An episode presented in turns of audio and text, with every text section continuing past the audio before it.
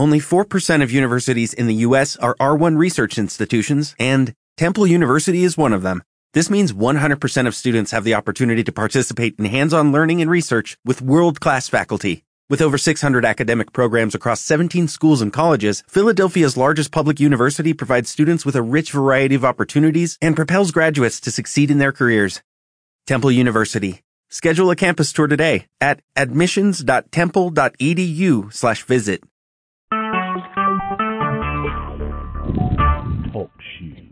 Recorded live.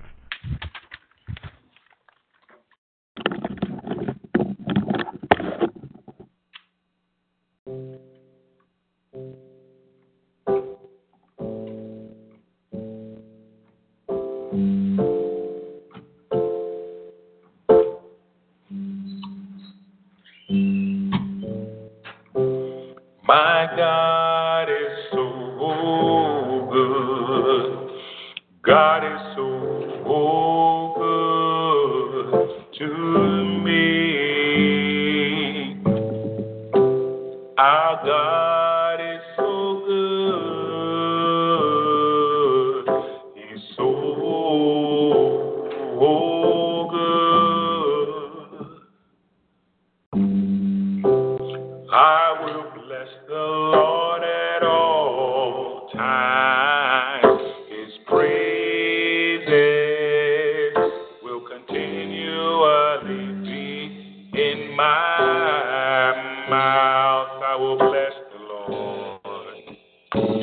I will bless the Lord.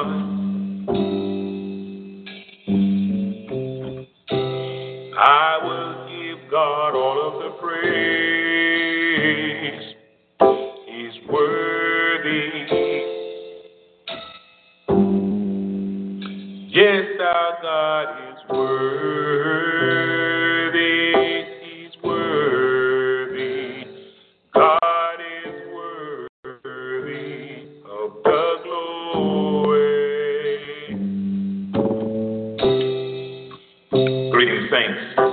Again, in the name of our precious Lord and Savior, Jesus Christ, I am Apostle Robert Bryant, pastor of the Christian Center Church, Kinston, North Carolina, USA. And I'd like to welcome you all once again to another edition of Teaching the Word, where sound doctrine is going out to thousands of God's people all over the world. God is worthy today. Yes, God is worthy of the praise. Yes, God is worthy of the glory. Yes, our God is worthy of the praise. Yes, God is worthy of the glory.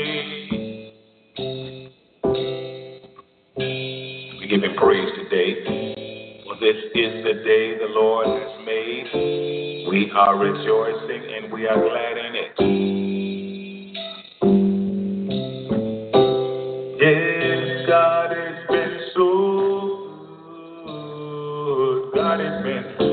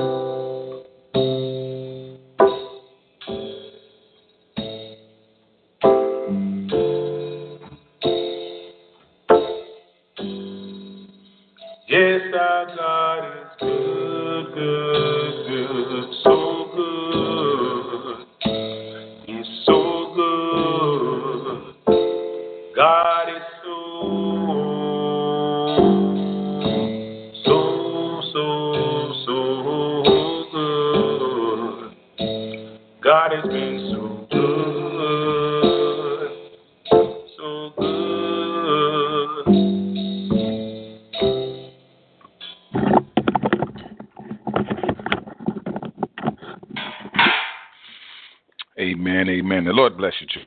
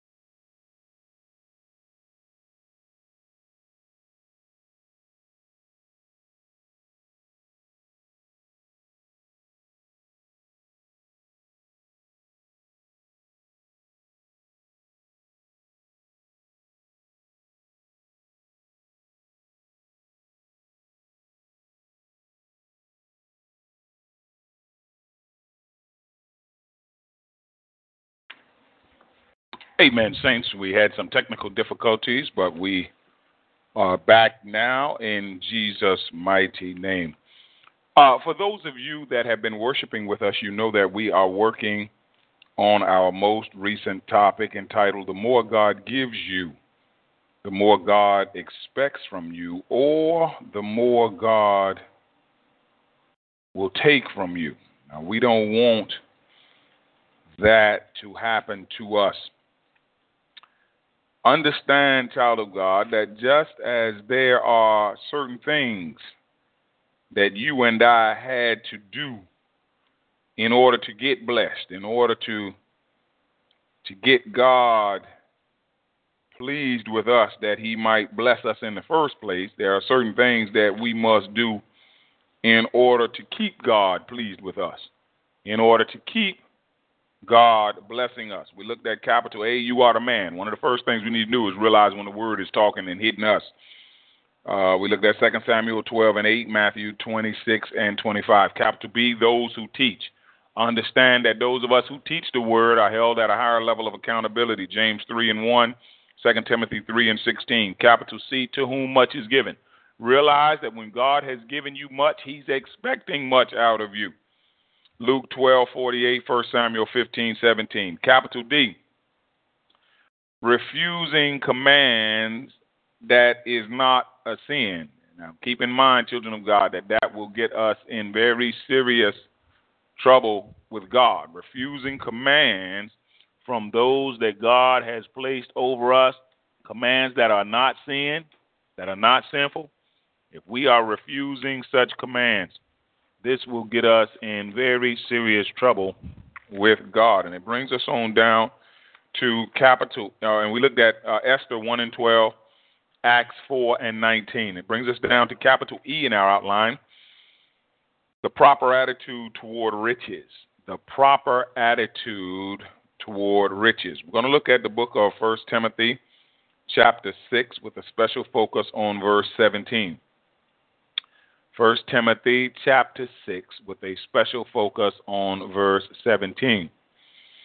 From the New International Version, our scripture reads, "Command those who are rich in this present world not to be arrogant, nor to put their hope in wealth, which is so uncertain, but to put their hope in God," watch this, "who richly provides us with everything for our enjoyment." Once again, Paul wrote to young Timothy, "Command those who are rich in this present world not to be arrogant, nor to put their hope in wealth, which is so uncertain, but to put their hope in God, who richly provides us with everything for our enjoyment." Capital E in our outline, the proper attitude toward riches. Let us pray. Father, in Jesus' mighty name, again, we thank you. We bless your name. We magnify you. This is the day that you have made. We are rejoicing. We are glad in it. Father, we appreciate you for so many things that you do to us, through us, and for us. We thank you, Father, for opening doors for us that we could not see. We even thank you, Father, for doors that you have closed that we don't need to be entering into. Thank you, Father, for delivering us from the fowler snare, keeping the power of the evil one from having his way in our lives. You do so much for us, Heavenly Father, things that we can't even see, things that we are not even aware of. But we say thank you, Father, sincere thank you. We cry hallelujah, which is the most high praise to you, who is the most high God. We appreciate you today, Father, and we trust that as we study your blessed word today, you're going to reveal yourself to us on an even greater level, on an even higher side, that we may do more of the things that are pleasing in your sight. Forgive us of our sins and our iniquities, which we have grievously committed against you, the lust of the eye, the lust of the flesh, the pride of life. Father, we ask that you will continue to be patient with us as we put to death whatever belongs to these earthly natures, that we may walk in the fullness and the completeness of your Holy Spirit.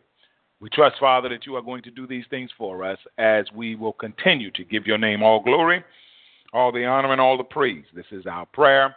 We count these things done in Jesus' mighty and glorious name. We pray. Let God's people say amen, amen, and amen. Capital E in our outline, what? the proper attitude toward riches. Now, one of the things we want to understand, children of God,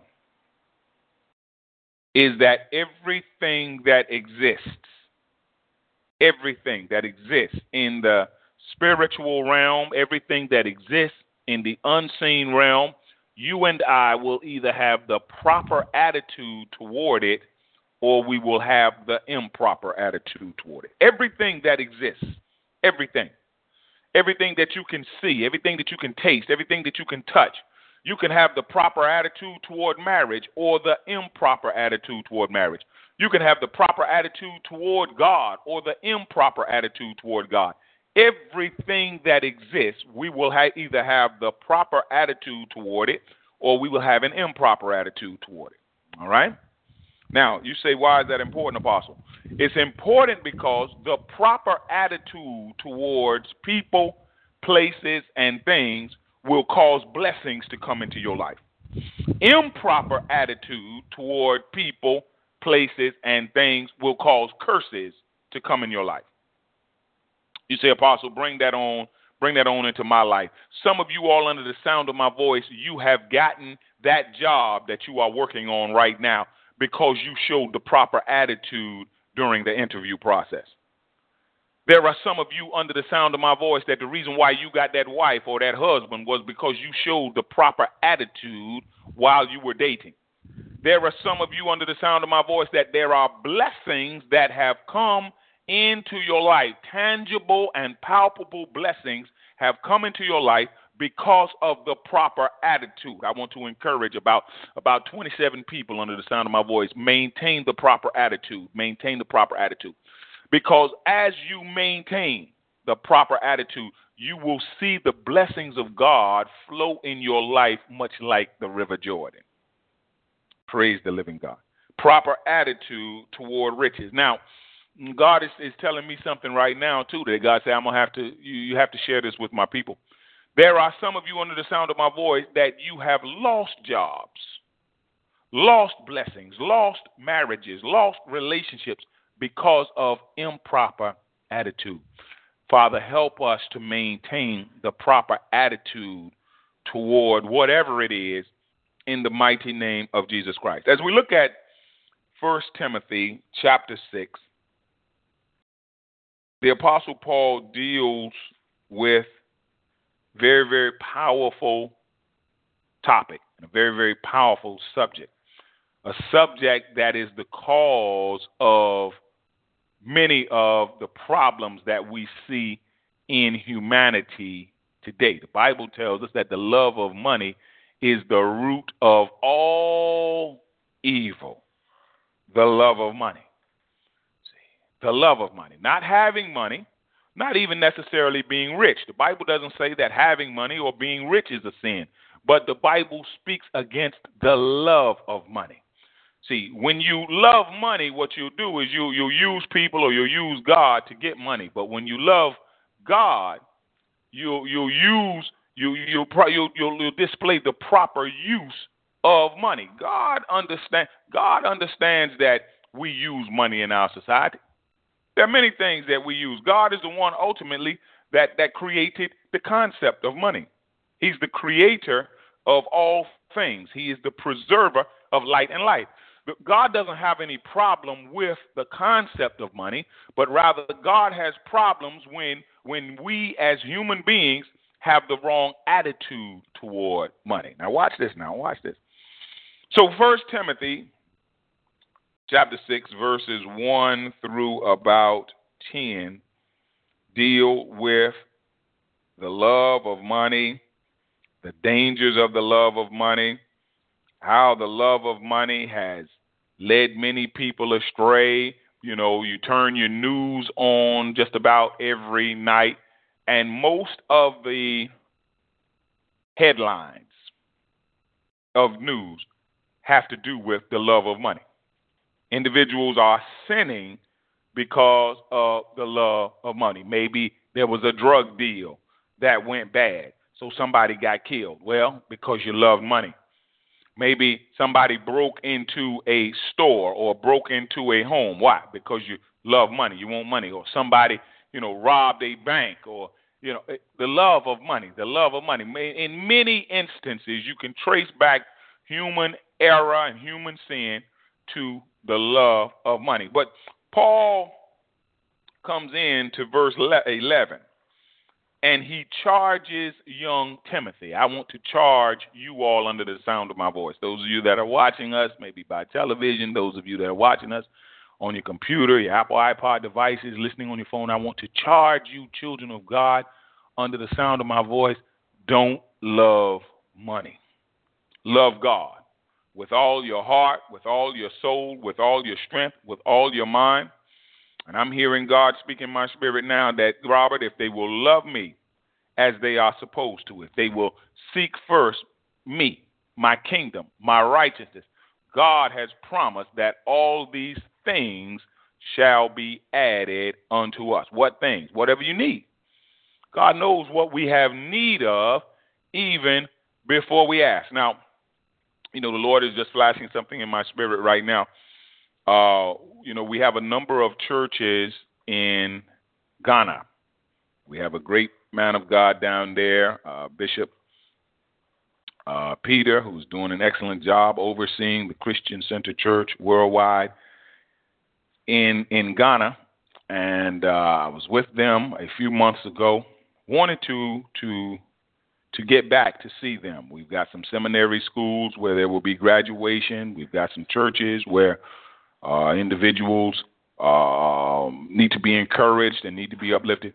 But I was concerned about how I was going to be able to get back there, as I have to be in Nairobi, Kenya in August, and then Nigeria for some pastors' conferences in September. And I was just like, you know, Lord, how in the world am I going to do this? You know, ticket is a little expensive. You know, it's kind of far.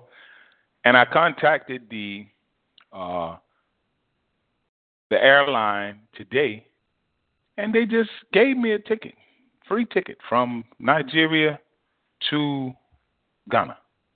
You know, I had so many miles from frequent travel. They just gave me a ticket. You say, Apostle, what you driving at? You know, as we commit ourselves to doing the things that are pleasing in the eyesight of God, God will begin to open doors for you and I, children of God. God opens doors for us that we can't even see. See, there are physical doors and there are spiritual doors. Now, what does a physical door do? A physical door in a house, it can take you from outside the house to what? Inside the house. A physical door can take you from one room in a house into another room. Well, a spiritual door can take you from one state of being or one level to a whole nother state of being or another level. When God opens a spiritual door for you, God can take you from being a renter to an owner. God can take you from living in an apartment to living in a house. God can take you from being single to being married. When God begins to open spiritual doors for you, He will begin to take you to next level blessings. Keep that in mind. Keep that in mind. Next level blessings. Well, you say, Apostle, what are you saying? What are you driving at? Understand that there are similarities between going through natural doors, and there are similarities to going through spiritual doors. Now, you take a natural door. Now, if a natural door is locked, you need what? To get in. What will you need? If a door is locked, you need the key. You need a key. Well, you say, Apostle, what you trying to get us to understand? Just as there are keys that are needed for natural doors, there are keys that are needed for spiritual doors. You remember when Jesus asked his disciples, he asked them, who do men say I am? Disciples said, some say you're John the Baptist, some say you're Elijah, some say you're one of the prophets. Then Jesus turned that thing around. He said, but what about you? Who do you say I am? Peter spoke up and boldly said, you are the Christ, you're the Messiah, you're the anointed one, you're the one, you know. Jesus said to him, he said, Peter, flesh and blood has not revealed this to you, but my Father which is in heaven. Then he said, Peter, I give you the keys to the kingdom, the keys. And what do keys let us do? They give us access.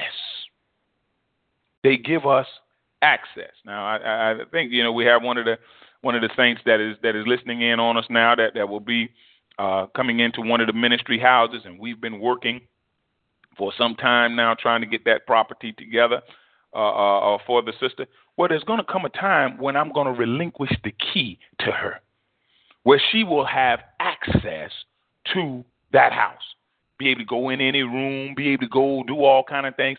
When you receive a key, you will have now been empowered to have access.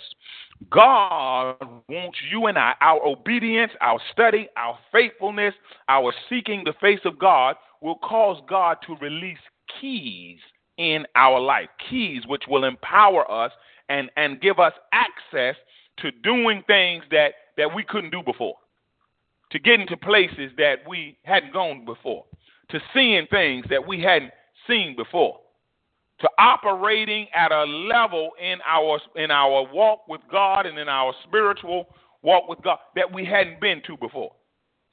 See?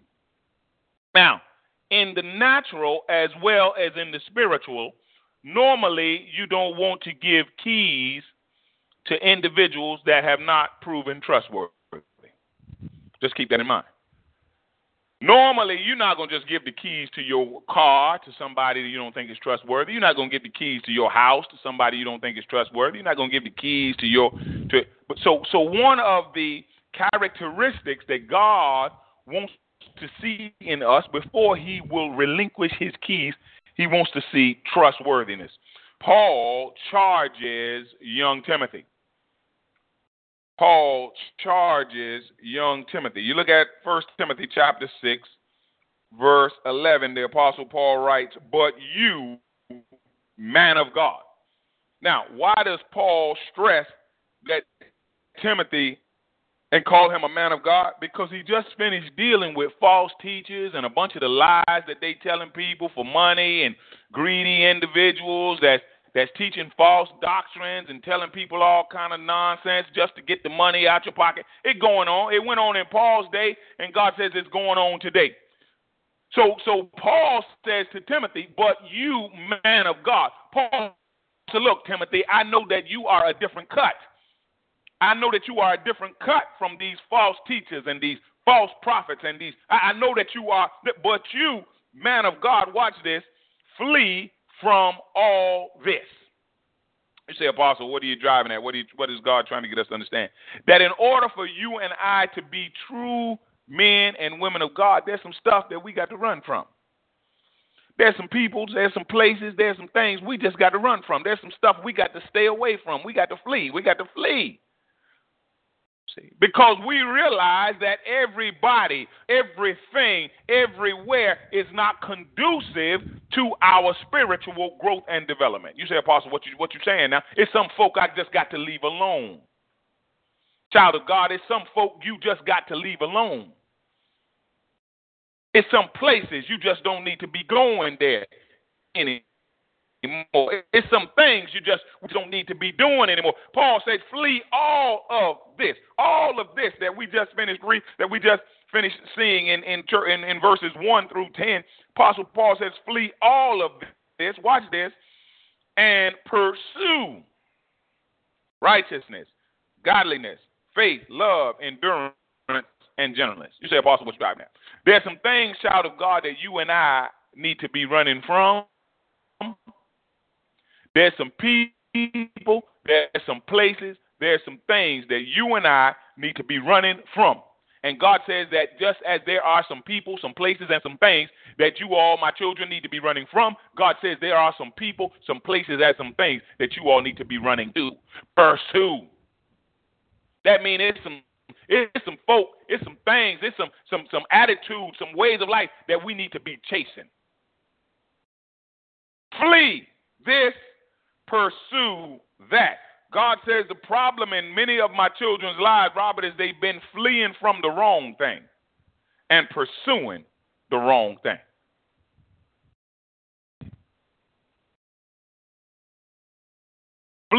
Fleeing from the right thing, rather, and pursuing the wrong thing. God wants to turn that. He wants to turn that around in our lives, so that we are fleeing from the wrong things and we are pursuing the right thing and pursue all of this. Watch this now. Fight the good fight of faith. Take hold of eternal life. Watch this. To which you were called when you made your confession in the presence of many witnesses. When we accepted Christ, when we confessed Christ in front of people, we told folk we are saved, we are born again, we are sanctified, we are filled with the Holy Spirit. When we made that confession, heaven recorded what we said. Understand, child of God, that everything that comes out of our mouth, heaven is recording. Oh, how many people have gone to jail? You know, I remember how they ended up getting O.J. on that kidnapping charge. Characters had taken some of his memorabilia and was in a hotel room, had a tape recorder when O.J. came in there with his friends or came in there with his counterparts, and they had the whole thing tape recorded. I mean, it was a setup. That's obvious. Who just happens to be sitting around in their hotel room with a tape recorder? It was a setup, but nevertheless, O.J. said what he said. He said what he said. What comes out of our mouth is being recorded. And the scripture says that we will have to give an account of every idle word on the day of judgment. Everything that slips out of these mouths. Which is why we want to be very careful, children of God, with our tongue. It's a small member, the book of James says, but it makes great boast. There are individuals that have hit hell today because of their mouth, because of their tongue. One of the first things that the Spirit of God will do in the lives of God's people is bring the tongue under control, under subjection.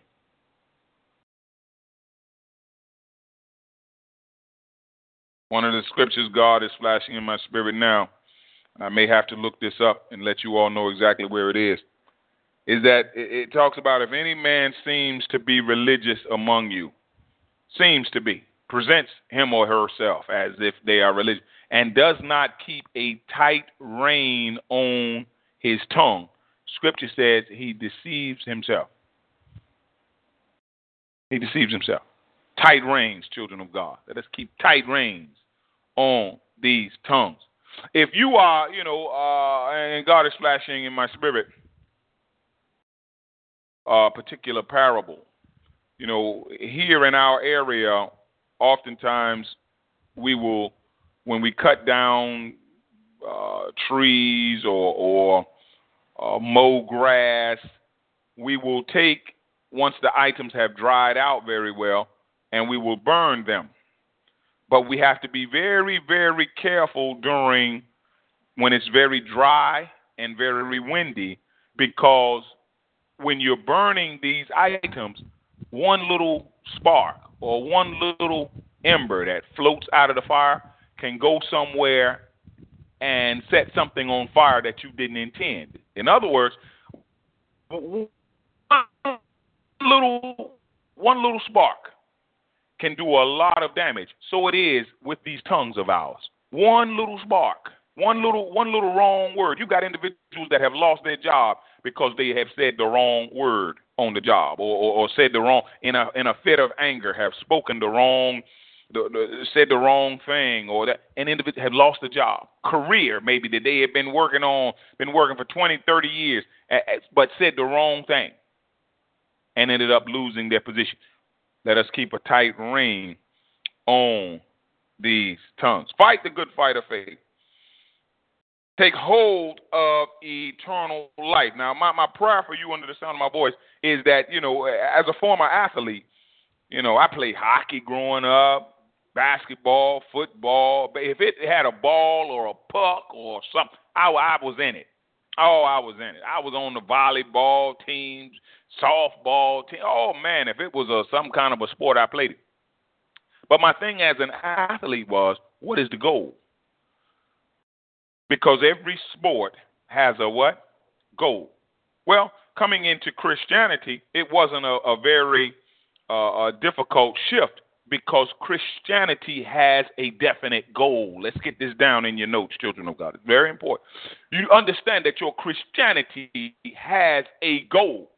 We're not just serving God just to be serving God. We have a goal in mind. I hope you have a goal in mind. You say, Apostle, what is the goal? Paul tells us right here what the goal of our Christianity, the goal of our walk with God. Take hold of the eternal life. The goal of all of this, studying and fasting and Bible study and quarterly meeting and prayer and all of this is that we may take hold of eternal life. You say, Apostle, what's right now? I'm trying to live forever now with God. I'm not just trying to exist forever, because every one of you under the sound of my voice, you're going to exist forever. The question is where? We are eternal beings. You say, Apostle, what does that mean? I was speaking with one sister last night from Durham who had listened in on the broadcast. She contacted me, and we were talking, and she was sharing some things. I said, look, sister, I said, you need to understand, you are an eternal being. I am an eternal being, meaning that we will never cease to exist. When God allowed your father's sperm to come in contact with your mother's egg, you became an eternal being.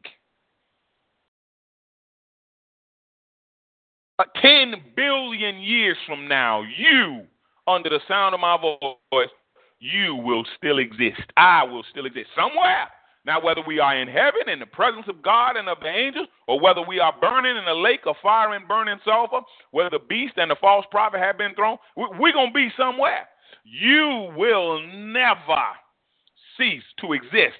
I will never cease to exist. Well, with that being said, since we're going to exist forever, and the only choices is eternal life with God or eternal damnation with Satan and demons, the choice ought to be obvious. We want eternal what? Life. One of the young sons said, we want eternal life. That's the goal of this. This is what we in it for. You say, Apostle, well, how do we get this eternal life? You must confess Romans chapter 10, verses 9 and 10. You must confess with your mouth and believe in your heart the Lord Jesus, and that God has raised him from the dead. And the Bible says, and you will be saved. Paul said you got to take hold of eternal life. Take hold of the eternal life. Watch this. To which you were called when you made your good confession in the presence of many witnesses. In the sight of God, watch this, saints, who gives life to everything, and of Christ Jesus, who while testifying before Pontius Pilate made the good confession. Jesus was testifying before Pontius Pilate, made a good confession, knowing full well that his confession was going to cause him to be hung on a cross. He still made the good confession.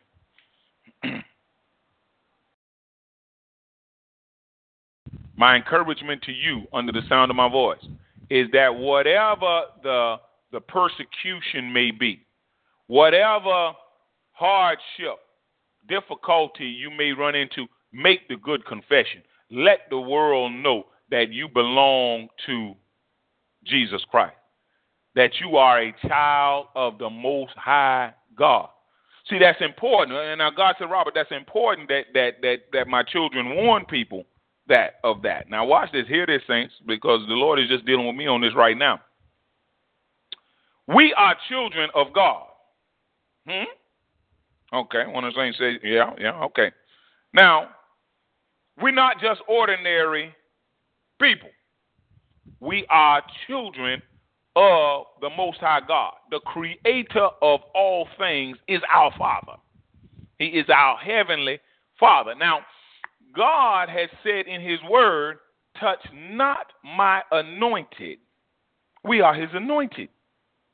As children of God, we are his anointed. He has filled us with his spirit. We are anointed children of God. Touch not my anointed and do my prophets no harm. That's a warning. That's a warning that God gives to the world, that God gives to even us in dealing with one another. We can't just treat each other any kind of way because we can get in trouble with God. So it's important that you identify yourself as a child of God before somebody touches you wrong, before somebody mistreats you. Now, they may continue mistreating you even after you have warned them, but at least you have disclosed your duty. You have let them to know that, hey, I'm a child of God. So you might want to think twice about doing something crazy to me, because you can get yourself in trouble. You will get yourself in trouble with God mistreating me. You got to let people know, child of God. You got to let people know so people don't just feel like they can just do you any kind of way and treat you any kind of way, because you and I are children of God. And God, the same way you wouldn't like, you're not going to like somebody just mistreating your son or your daughter. God does not like when individuals mistreat his sons and his daughters. We got to let people know. You know, in ancient Israel, if you had leprosy, you know, they would confine lepers and put them out in leper communities and different things. And if you ever came up on somebody that didn't have leprosy, you were required to cry out, leper, leper. In other words, you had to let people know that you were a leper in case somebody mess around, walk up on you and see your face. And it's looking like a, you know, it's looking like a, something scary or something, and you freak somebody out. So you had to let people know, leper, leper. You know, a lot of times law enforcement officers, when they come to your house or they get ready to make, they identify themselves. This is the police. Open up. This is the police. Open up. They got to identify themselves. Children of God, we need to identify ourselves. Before someone mistreats us and gets themselves in trouble with God. Jesus made the good confession. And look at what Paul writes. He charges us to keep this command, watch this, without spot or blame until the appearing of our Lord Jesus Christ, which God will bring about in his own time. God, the blessed and only ruler, the King of kings and Lord of lords, who alone is immortal and who lives in unapproachable light, whom no one has seen or can see. To him be glory and honor forever and ever. Now, Paul closes out. And we're about to finish this message this morning, children of God, the Lord willing. Paul closes out to Timothy, and he said, look, there's some folk around you that's doing pretty well financially. Some of you all under the sound of this broadcast, you're doing pretty well financially. It's an apostle, how you know? I'm a prophet. God is going to show me. You're doing pretty well financially. Yeah. Paul knew that Timothy was running into some individuals that were doing pretty well financially. And Paul said, look, God has a word for those of you who are doing well financially. Paul said it 2,000 years ago. God has given me the charge to say it today. Paul told young Timothy, he said, command those who are rich. Now, if you're not rich, you don't have to so much, you know, be too worried about this right here. All right. But if you are rich, as we talked about some time ago, you got to know when the word of God is being directed at you or at your particular group or at your particular, because God is not saying everything to everybody. Just like a parent that has 10 children, he's not saying the exact same thing to all 10 children. He has a unique relationship with every one of those children. So it is with God, with us. God has a unique relationship with every one of us. You know, there's certain things God going to tell me, he's not telling you. There's certain things God going to tell you, he's not telling me. So what we have to be able to do is to discern and decipher the voice of God so that we can walk in the unique set of instructions that God has for each one of us. Now, there are certain things that God is saying to everybody. That's called the universal word of God. Thou shalt not kill. Thou shalt not bear false witness. You know, that certain things God is saying to everybody. But then there are some unique words from God, things that God may be only saying to you, things that God may be only saying to your group, things that God may be only saying to men. Things God may be only saying to women. Things God may be only saying to apostles, prophets. Well, here is a unique word for the rich. When you say, Apostle, what do you mean rich? Well, when you got more than enough of something, you are considered rich.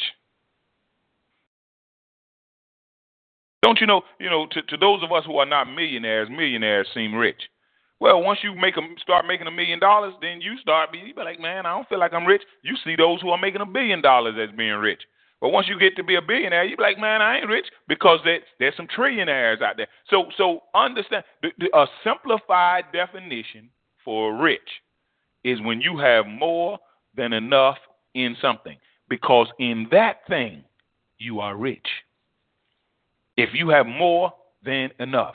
Some people are rich in food. You go by some people's house, man, they got food all in freezers, deep freezers, all kind of food tucked away. And well, you're rich in food. You might not have a whole lot of money, but you're rich in food. Some people rich in clothes. Go in their closet, they got more pair of shoes than they can ever wear. I mean, more suits and dresses. Well, then they're rich in that. Some people rich in cars. Man, you got so many vehicles at your house, it look like a car lot. So whatever you have more than enough of, God considers you rich in that. Some of y'all didn't know that. Some of y'all were just thinking money. Rich, there are many things you can be rich in. Some people are rich in wisdom. They just got a lot of wisdom from God. They just God be telling them and showing them a whole lot of things. Some people rich in faith. So whatever we are rich in, God expects, God commands us to share a whole lot of that. Look at this. Command those who are rich in this present world not to be arrogant nor put their hope in wealth, which is so uncertain, but to put their hope in God, watch this, who richly provides us with everything for our enjoyment. God richly provides everything that God blesses you with. He wants you to enjoy it. He wants you to enjoy it. See, and now, children of God, and I've shared this with you all a number of times, this is why, many of us think that, that money is it. Money is it. Some people think, and we just, we looked at how that Paul was talking to Timothy about how the love of money was the root of all evil. Why? Because the deception is that money is the principal thing. That's not what the Bible says. The Bible doesn't say that money is the principal thing or money is the supreme thing. You go to Proverbs chapter 4, verse 7, the Bible says wisdom is what? Supreme. Meaning that doing what God say, that's the most important thing. Not money, not mammon, not riches. Wisdom. Now, money, we thank God for money, and it has its place and it has its uses. But if I was to say to you right now, and I've shared this with you before, I give you $100 million, or somebody say they're going to give you $100 million, but in order to get it, they were going to chop off both your arms and chop off both your legs. One of the saints is saying no. Why? Because what you're saying is my arms, the use of my arms and legs is more valuable than all the money in the world. So that lets us to know. If somebody says, all right, we're going to give you $100 million, but we're going to have to infect you with the AIDS virus. Would you take the money and be infected with AIDS virus? No. Most of us wouldn't. There might be one or two y'all out there like, yeah, man, give me that money. I don't care. Got to die anyway. Okay, well. But most of us would be like, no, because what we're saying is our health is more important than money. See, or somebody come in and say, look, I give you $100 million, but I'm gonna kill everybody in your family. You still gonna take that deal? Some of y'all out there be like, yeah, man, they ain't never done me nothing no good, no. But most of us be like, no, my loved ones, So what we understand is that health and loved ones, a whole lot of things that are more important than money. When you look at it that way. But what happens is the adversary a lot of times deceives people and have people thinking that money is the principal thing. So you got a lot of individuals, and this is, again, why you can turn your news on and see all kinds of atrocities every day that individuals commit behind the love of money. Money is not meant to be loved. Money is meant to be used. God, see, if you love money, and I was trying to get this thing right earlier, If you love money, you'll use God and you'll use people. But if you love God and you love people, you'll just use money, which is the proper attitude toward riches.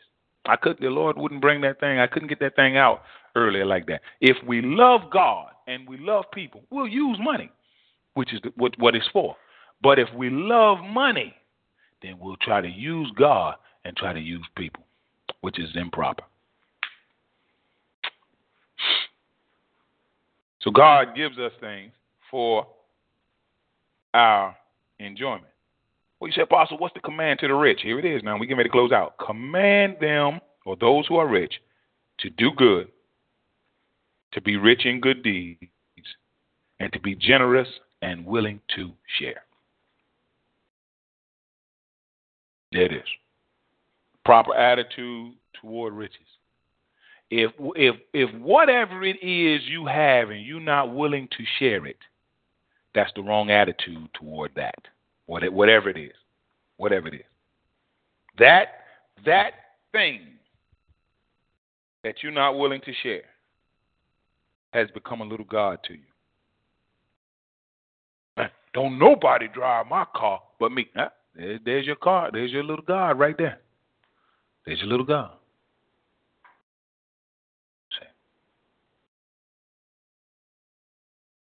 Can't nobody get none. There's your little God right there. If God has given it to us, He means for us to share it.